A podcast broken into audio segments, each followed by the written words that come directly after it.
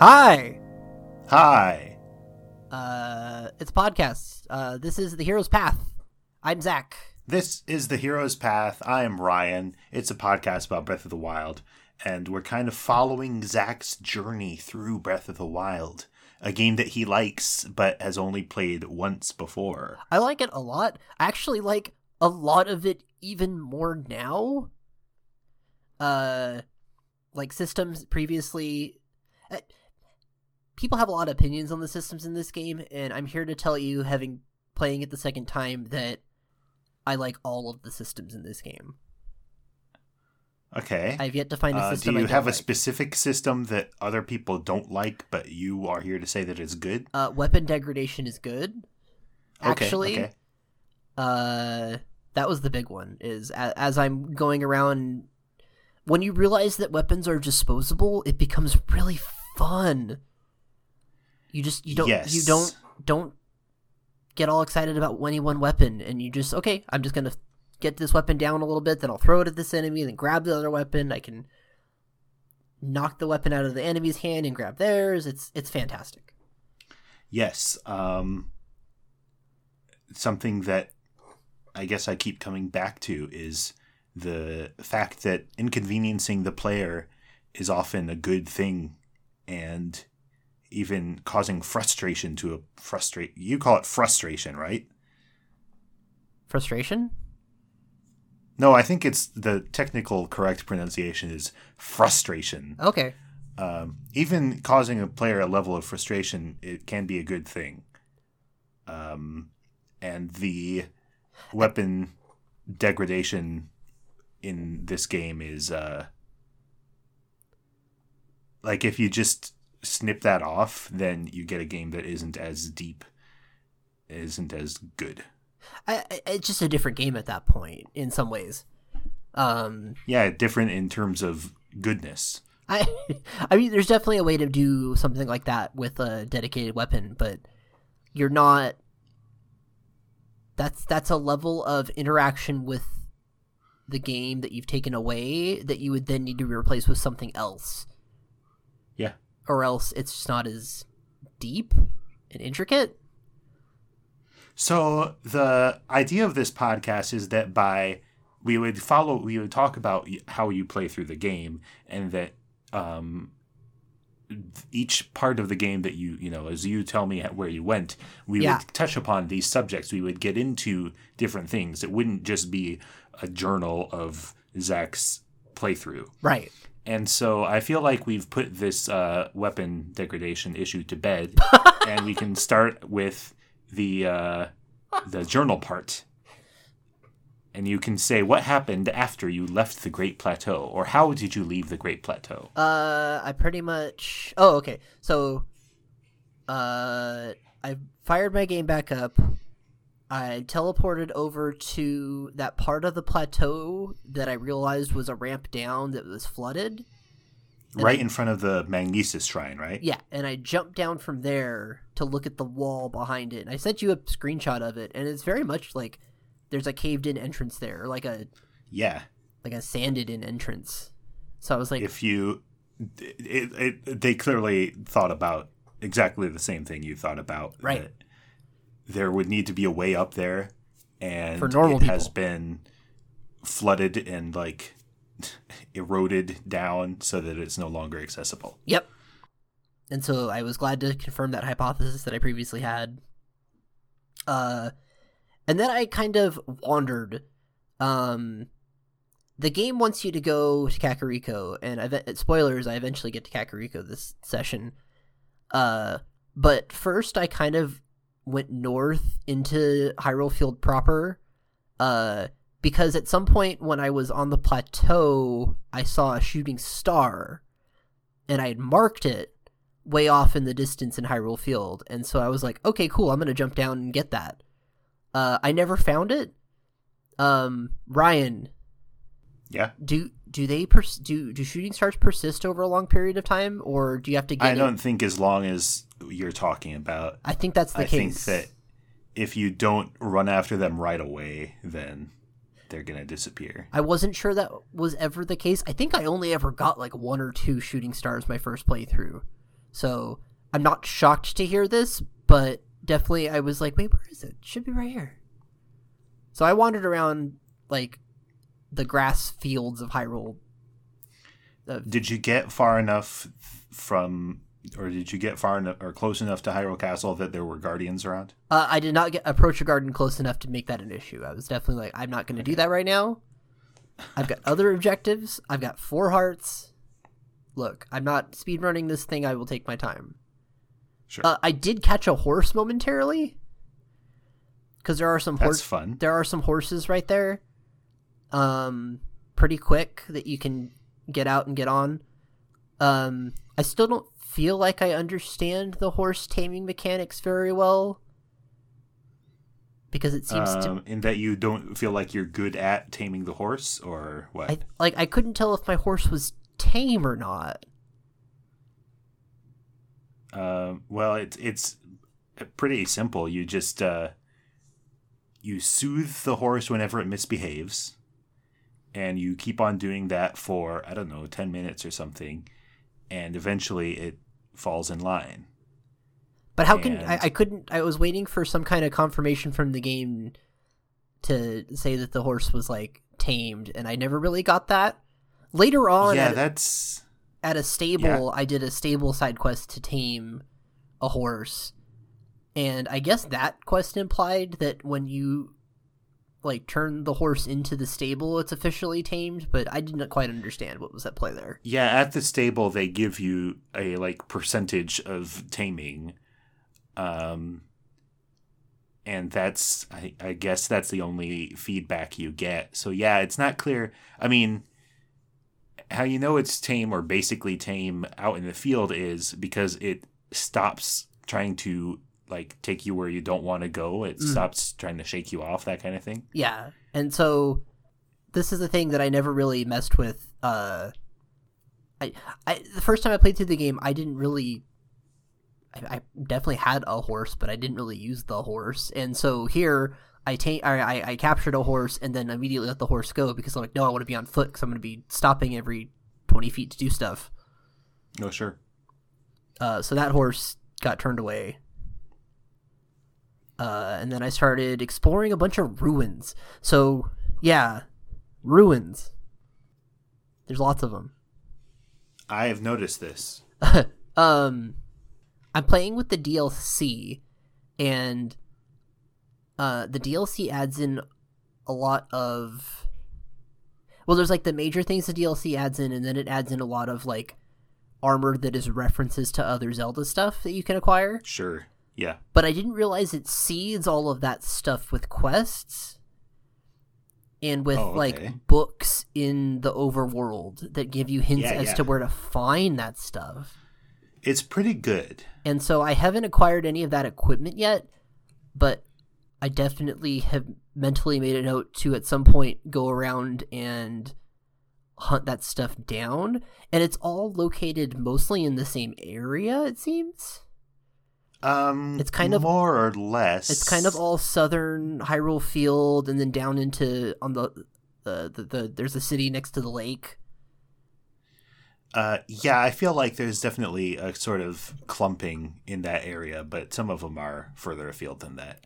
I think I'm gonna make a point to come back to this area and hunt all that stuff down, and get a Sure. good look at all that stuff at some point. But I was like, no, that's for now. I don't need to do that. Um, what else did I do? I hit up a couple uh shrines finally. Sure, I, I'm looking at the map you sent me. Uh, so the one you went to first was the Bosh Kala Shrine. Yeah, Uh, okay, by the bridge. What's the name of that bridge? Proxim Bridge, something like that. something like that. I never actually crossed this bridge.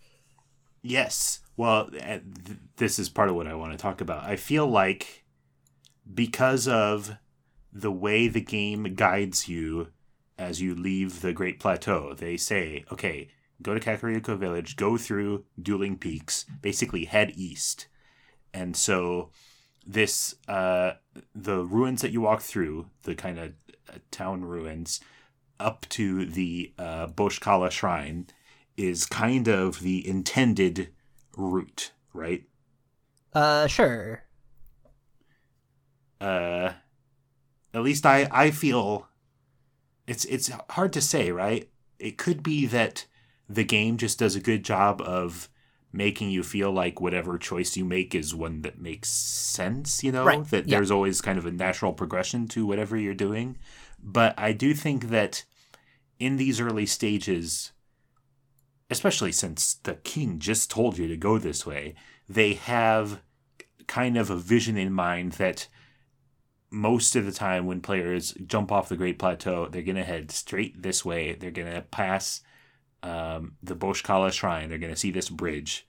And so there's a lot of tutorial like elements. There's a guy on the bridge. You didn't cross that bridge, but there's a guy on the bridge who like tells you a little bit about guardians uh, so that you know this stuff.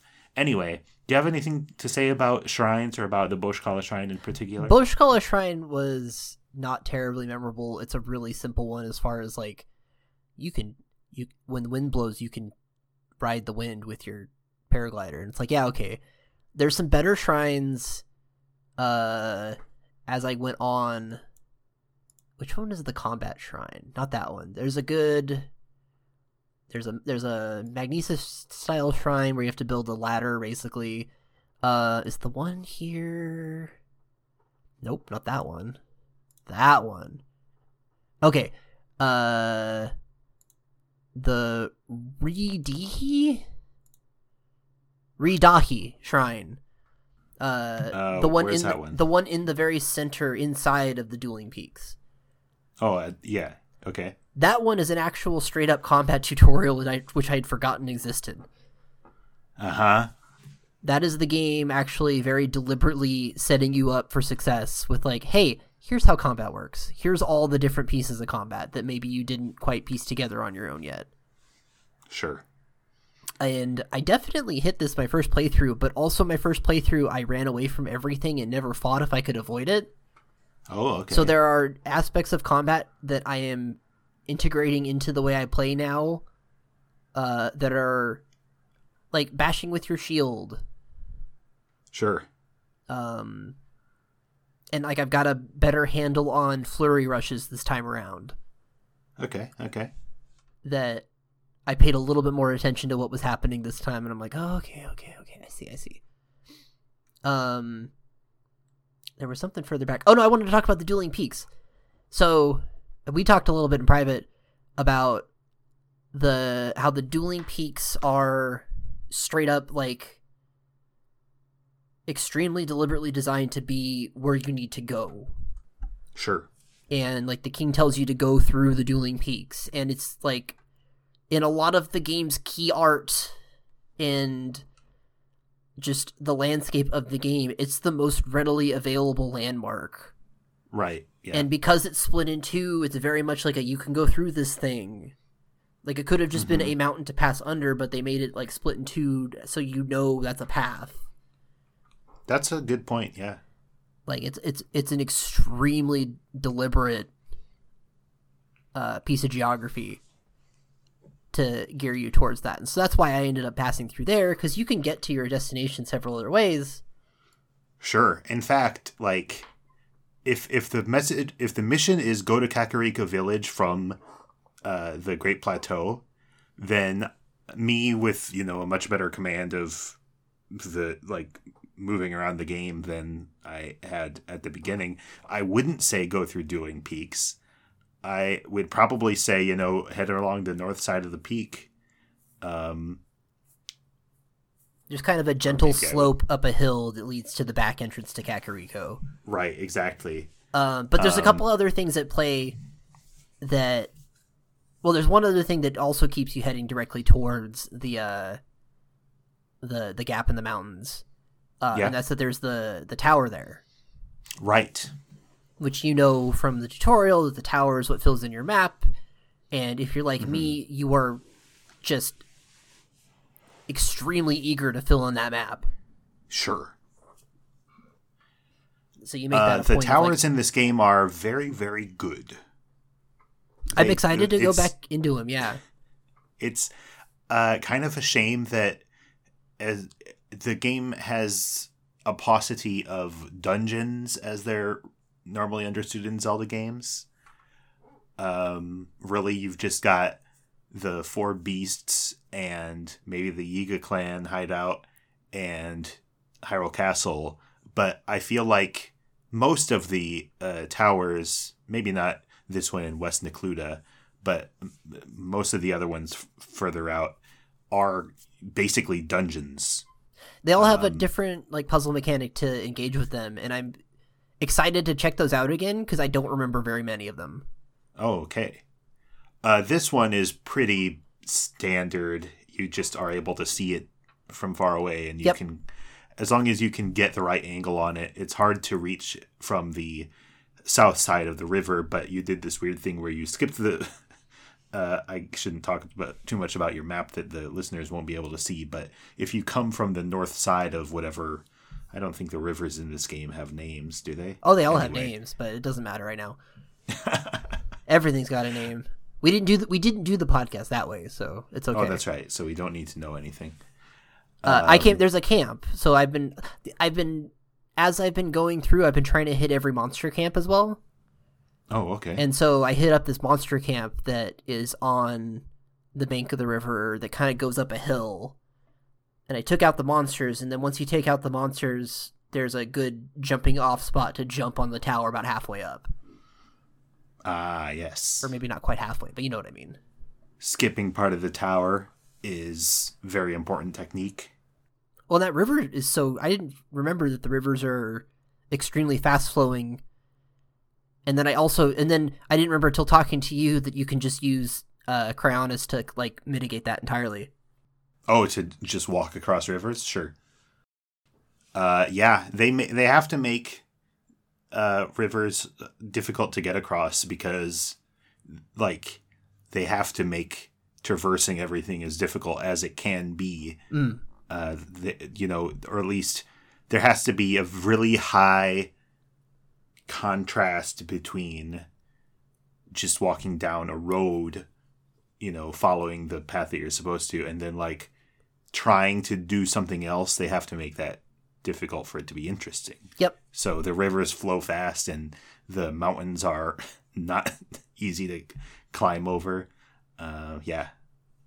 Uh, and while talking about the monster camp, so like, oh sure, uh, yeah, I, first time uh, first time I played through this game, I was a coward and avoided combat at all possible. Here, I'm like, okay, I want to hit every monster camp on my way there because a lot of them have like chests that are specific, like combat encounter reward style chests. Um, and they're fun. Yeah.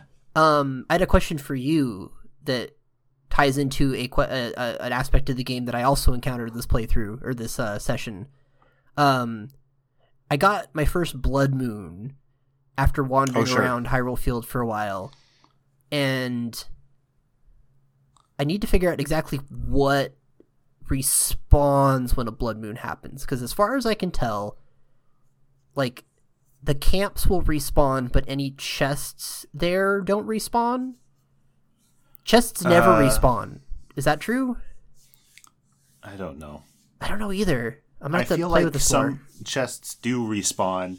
I feel like a chest at a camp is supposed to respawn, but it might not if you were just there right before the blood moon. You know that might be it then. Yeah, because uh, I wasn't sure. I was like, does that mean that all the chests are? No, because I know in my first playthrough there were a couple really valuable chests that I would farm. Okay. Hmm. I don't I don't know the full respawn mechanics of the Blood Moon, but the Blood Moon is the respawn mechanic in this game. Yes, and we should talk about the Blood Moon because I very vividly remember.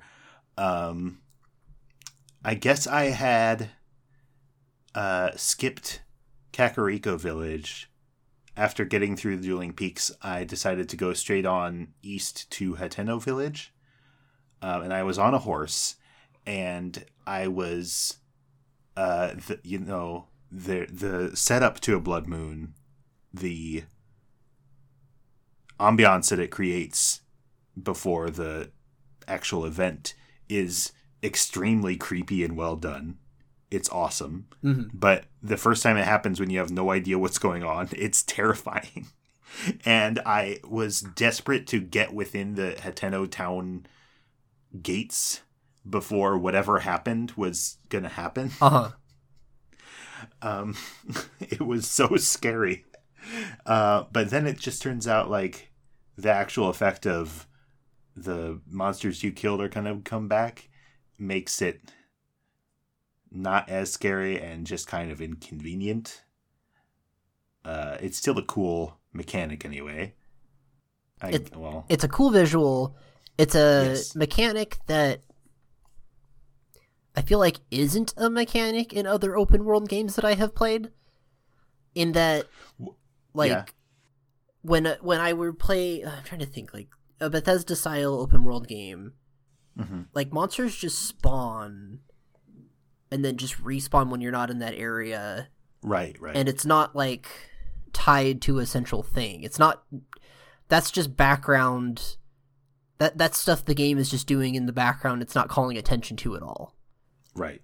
here the game deliberately calls attention to it in a way that is interesting that they went that direction i guess Yeah, I think that I feel like there must be some sort of technical necessity at some level uh, that made them decide to do it that way.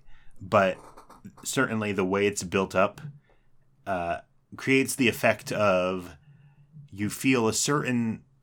On one hand, it gives you more control over the environment because you know that a monster that you killed is going to stay dead totally but then you ha- you have this lack of control where we're going to warn you that all your work or a bunch of your work is going to be undone pretty soon and so it creates more of more intentionality um, on your part i guess than people just quietly respawning when you're not looking I think it might be that might be a decision they made because of how like authored enemy placement is in this game oh yeah for the most part.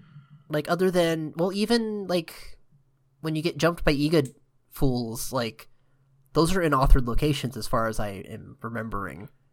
the the the Yiga people who are in disguise Yeah. Yeah those are very specifically it's always at that crossroads yeah So like combat encounters in this game are authored in a way that would make it hard for them to obscure the fact that they're just resurrecting that monster in the background. Where in other open world games I've played it because the combat is less authored, you can just kind of say monsters are just wandering around. Monsters are just wandering around and it's like okay well this area it just spawns some monsters at a couple predetermined locations whatever they're going to wander around anyways. So it might just be tied to the fact that be- the yeah monster placement is just so deliberate that they had to i can see that. I- maybe there was a version where they didn't include that and playtesters didn't like it.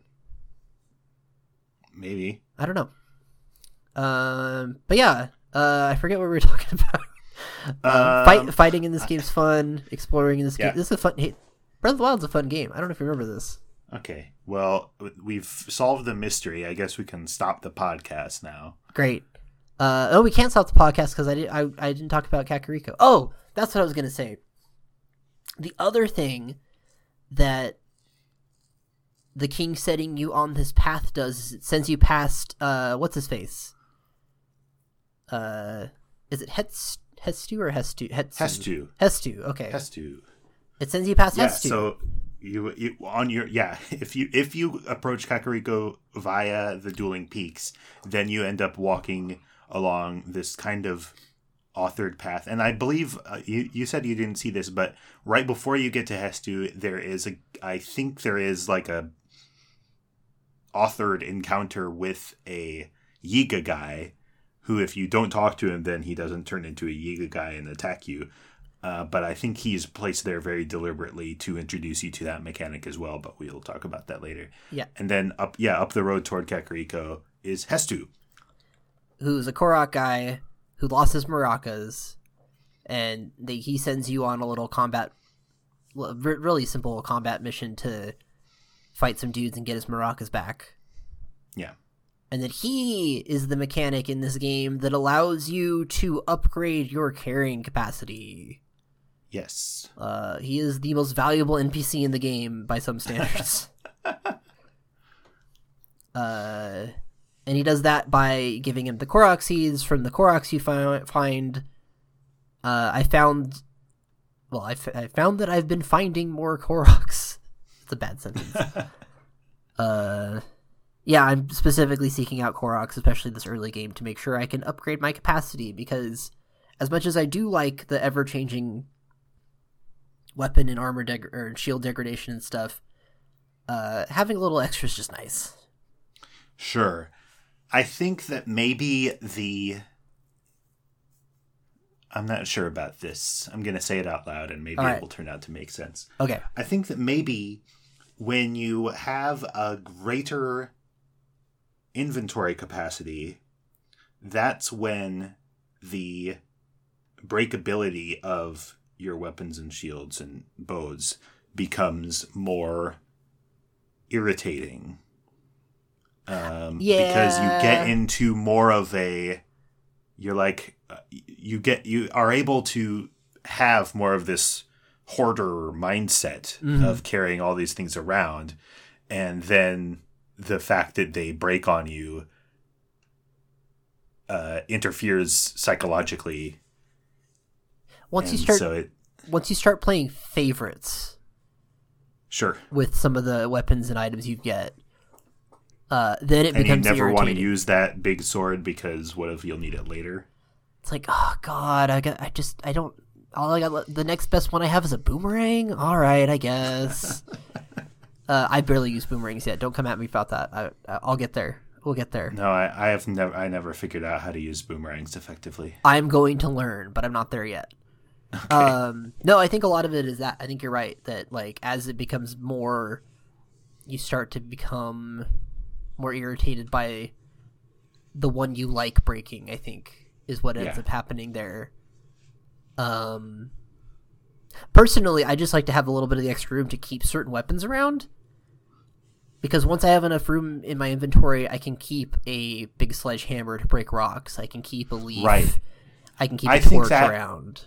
that might be an actual problem with the the way weapons are treated is that some of the weapons you need for utility you need a sledgehammer to break rocks mm. you probably need like a fire sword to set fires or having a fire sword to set fires is a lot more convenient than any other way of setting fires in this game Yeah, there's, and there's certain so stuff is then like your your weapon inventory is kind of cluttered up with tools that are for other mechanics yeah. and that might be a bad design decision I don't know if it's necessarily bad.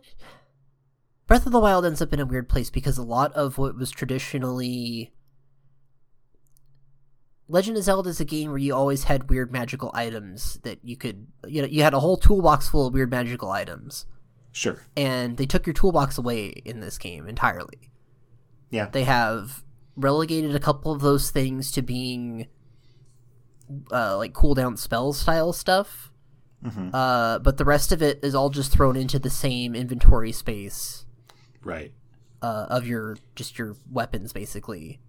And so that can get annoying, yeah, when you're like devoting all this extra room and then having that stuff have degradation.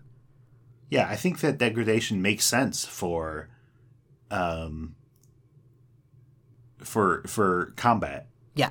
and you know going around collecting weapons but then you also have this mechanic of okay there are rocks and you need to break rocks and you need to have a thing that breaks rocks i guess then it like the when you have the problem of i don't have a sledgehammer to break those rocks then you get to have the more interesting problem of how do i use my bombs to take care of these rocks Which is how a Uh, lot of people just do that. I've watched people Yeah, play yeah. where they don't even keep the sledgehammer or won't use anything else. They just use bombs, and I'm like, that's a pain in the butt. yeah it makes the uh the spoils of your rock breaking fly all over the place yeah. Um, but yeah, I don't know. And there, there's also the fact that all these like items that have become part of the weapon pool also do work as weapons, and so like that Sure. hammer is real good in a fight. If I, if I got the hammer out and I got to fight something real quick, I'll just keep it out, like you know. So it's a double. It's a it's a double edged sword, if you will. It's Aha! confusing. Haha! Um, Uh, so you get into it's, you met Hestu and you, Hestu. uh, uh, used some Korok seeds to upgrade your inventory, and then he said, "Okay, sorry, I can't upgrade your inventory anymore. I have to get going." and I was mad because I didn't remember this happening. Yeah, this is a little bit messed up. I'm not sure why they do it this way, uh, but actually, your intuition was that he would you would next find him in the forest. I think that after he leaves, uh, at this point, he ends up being, or, or at least I saw him next at a um, uh, one of the stables south of the castle. Oh, you're totally right. I do remember that being the case. And then I don't know if you have to see him there to make him then go to the forest. You must. They're, they wouldn't do it that way otherwise. Okay. Um Well, now that I know So- that I can't offload a ton at him now, uh, visiting the Kokiri Forest has moved up in the rankings of things I need to do immediately. So that will happen very quickly soon. all right. Uh, let's talk about what you did in Kakariko Village. Not much. I was really surprised. Um, Kakariko Village is here. Uh, it's. Uh, I was gonna say it's the first location that's a recurring location, but we'll talk more about the Temple of Time later. Um, but Kakariko Village is a recurring location in Zelda games. It's kind of just traditionally the village. I guess maybe that's not true anymore. Uh, I don't think it's true in this game. Oh no, absolutely not. This is the the Sheikah town. Yeah, It's- it's, the it's- town. It's supposedly like hidden away. It's the most this town has ever been a the Sheikah town in Zelda. Sure. And it's always supposed to kind of be the Sheikah town. So it's cool to see like Sheikah out there doing their thing. Their vaguely East Asian thing. Um, I didn't know that the Sheikah were Japanese until this game. that's kind of been. I'm trying to think. I. I, How much I, was that a thing in Skyward Sword? It might be a Skyward Sword thing. I'm gonna end up replaying Skyward Sword because of this podcast. I know this is my fate Okay. now. You have to Uh, do the Skyward Sword podcast without me, though. Fine. it's just gonna be me angrily shouting into a microphone for an hour about the things that I like in that game and the things that I don't like in that game. Okay. Uh, you get into Kakariko Village. Uh, they send you to Impa really quick, and then you get exposition from Impa, uh, where she lays out some more of the backstory to the game. And she's like, "Oh, you have amnesia. That's terrible." Um, I don't. Is the backstory worth getting into, other than just Let's knowing? get into it a little bit. Okay. Uh, things were bad, and then you took a nap. That's how much Okay. I no. It's Well, I think the way the story is doled out in this game is interesting and worth no, it's good. It's getting into. she gets into the like 10,000 years ago the Sheikah ancestors sealed Ganon and uh, the Sheikah ancestors and the ancestor of the hero and the princess of 10,000 Sure. years ago uh, sealed Ganon and they were like boy that's bad we should come up with a system that will help us next time this happens and so they created the guardians and the divine beasts and the towers which is part of that too Mhm. as this like magical technological defense system for the next time Ganon shows up. And then 100 years ago uh they didn't get into this aspect so much but they knew Ganon was coming back and so they were working tirelessly to like dig up like literally dig up that defense system in preparation for that happening and then Ganon turns the defense system against the people using it uh, to great effect. Yes. And then I think at that point you've known the rest of it how you were you were felled in battle and put in the Shrine of Resurrection and then now everything's on you again. Yeah. That's that's a, that's the the Cliff Notes version. Sure. There's more to it that I'm curious to see where they dish out some more of the stuff. So I'm, there's some stuff I'm keeping an eye out for that I'm weird curious to see where it shows up. So Okay. uh, probably in the Uh, memories anything else stuff. in Kakariko Village? Well, and then she, uh, Impa is like, okay, if you don't Oh, remember yes. anything, you should go see Purah in Hateno because she might have more info and she can fix your Sheikah slate because it's not working 100%. Which, now I don't remember. Do I have empty spots? No. No, I they don't leave empty. do. Do, do they leave empty spots? I think so. Okay. And th- so you know that there's like more functionality to it you haven't unlocked yet. Yeah. And she tells you as much. She's like, "Yeah, that can do more." I'm looking at just- your your screenshot of your Sheikah slate, and uh, next to L there it says press L for runes, and next to R it says some Sheikah text that you don't know what it says. oh, okay. So, yeah, there's definitely that's the thing you're missing. it's known like, oh yeah, you don't have the full functionality. So she tells you. So she sends you on the next quest, sorta, to go to Hateno and uh, see if you can get that fixed. And that's that, that's what I'm gonna do next time I play. Okay. I'm not gonna do that all in one session because it turns out uh, I can't walk in a straight line in this game. Now I'm looking at your map, and I think I see that you went up into the woods above Kakariko Village. Do you want to talk about that?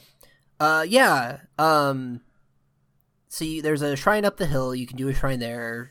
Um, and then you go into the woods, and there's the first great fairy is there. And the game spell somebody one of the NPCs tells you real quick that there's hey there's a great fairy up there. Go check it out. Yeah. Uh, and the great fairies are implemented. Oh, that's that was another aspect I really really liked. The great fairy system.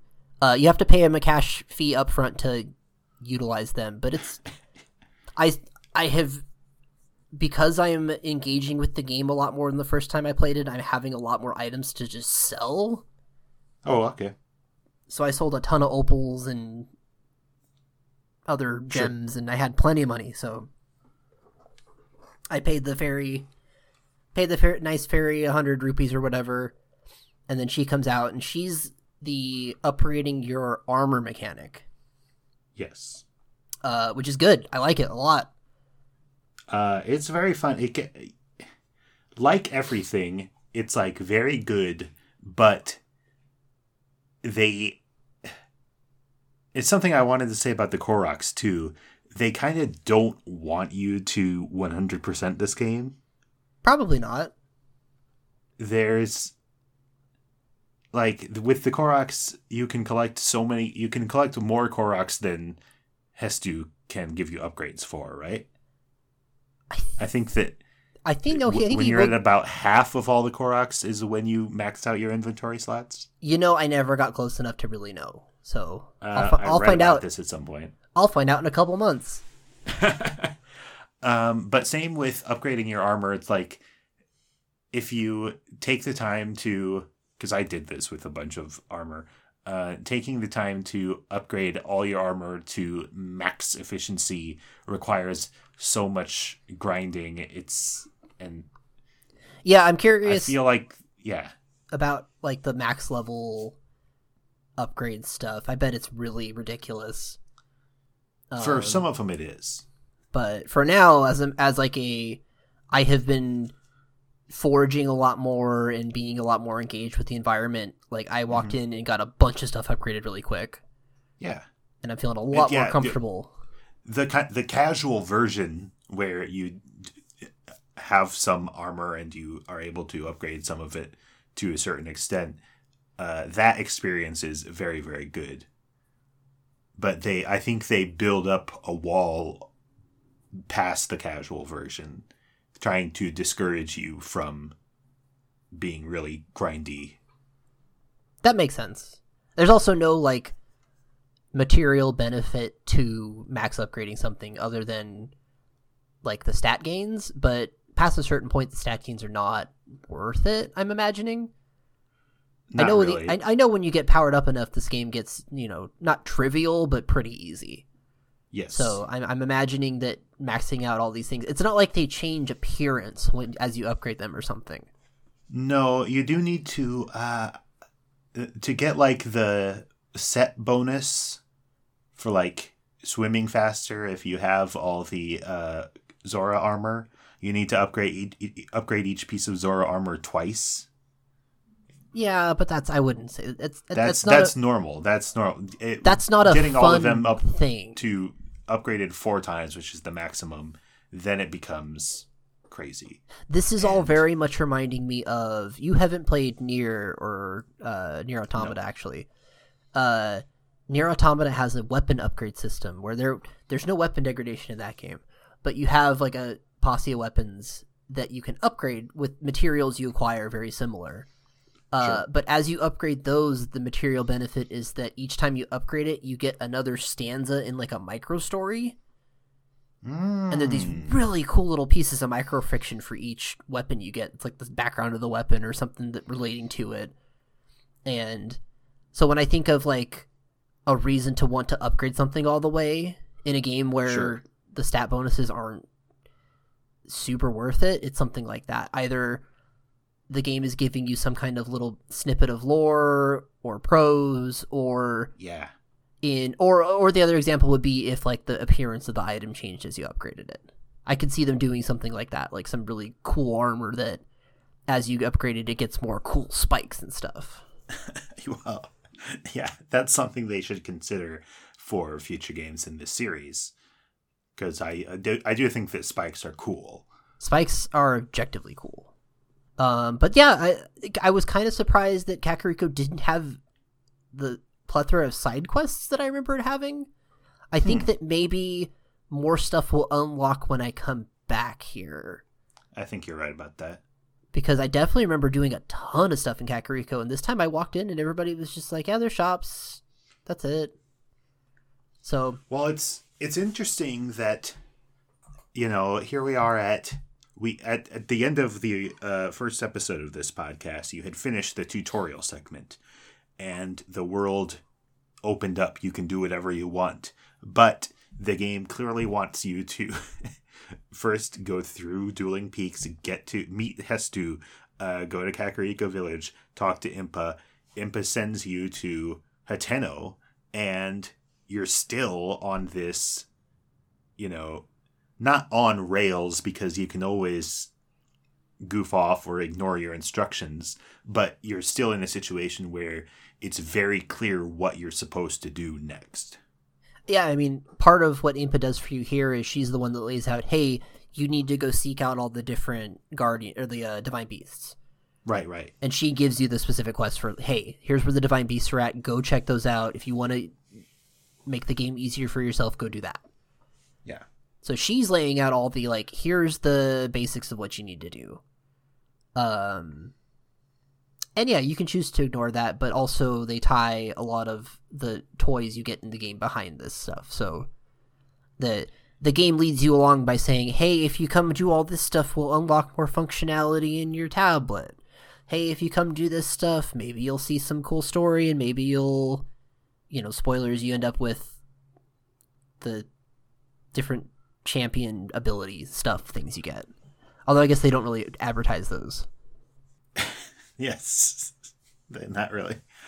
Um, but yeah, it's like I feel like as long as the game continues to string you on with these instructions, with this much guidance, then it hasn't really yet made good on the promise or expectation that it's this kind of self directed non-linear thing right I mean, it still is because there's nothing stopping it- me from going to Hyrule Castle immediately.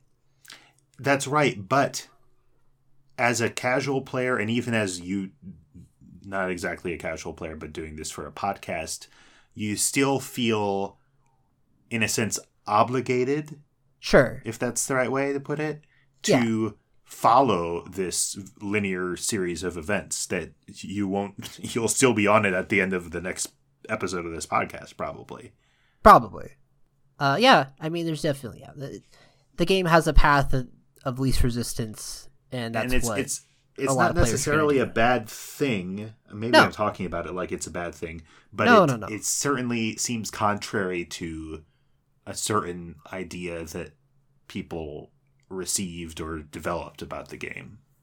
I don't have well developed thoughts about a lot of other open world games to really compare, sure. but I feel like there's a lot of that onboarding process happens in a lot of open world games where it's like, okay, there's very clearly a first town or a first area that maybe leads to a second area, and then past that we'll plant like ideas of things, but it's kind of up to you. So it's maybe not that unheard of for them to do something kind of like this, okay but it maybe just feels a little bit different because it's much more deliberate than some of that stuff, perhaps. Well, and you know, if you are coming from it, coming to it from the perspective of Zelda games, Yeah, to be- yeah. you need you're going to do this. You're going to meet this guy. You're going to do this. You're going to do this dungeon, and then you're going to do this Yep. dungeon, and you're, then you're going to do this dungeon. And here they're like, no, you can do whatever you want, whenever you want, but here's what you should do in what order. Yeah. I think yeah, coming from a Zelda mindset, you're definitely looking for guidance in that way, so Yeah. they still need they need to apply a little bit of structure for you to rub up against. yeah, But that's pretty much it. I yeah. uh, am excited to continue to play this game and continue to engage with its systems. I love the systems. What do you think you'll do for our next meeting? I gotta get to Hateno. I gotta unlock my camera and my iPad Okay. because I gotta start taking pictures of everything soon. Do you have any? yes, you do. Do you have any uh, plans past activating your iPad? Uh, I'll probably uh, there's probably plenty to do in that province to fill up a whole episode. Okay. Uh, and then past that, I've got some vague ideas of where I want to go after that, but we'll talk about that when we get there. Okay. Well, have a, a good need a good sign off. We do need you a good later. sign off. No, that's not a good sign off. Uh, Bye we haven't, got, we haven't gotten to the Gerudo part because what did they say when they when the Gerudo ladies? It's like Uh, they've got a whole cool language. they do. Maybe- Maybe I got to go there soon so we can steal their sign off. Yeah. Uh, but I suppose we'll just have to do that some other time. Bye, everybody. All right. Bye.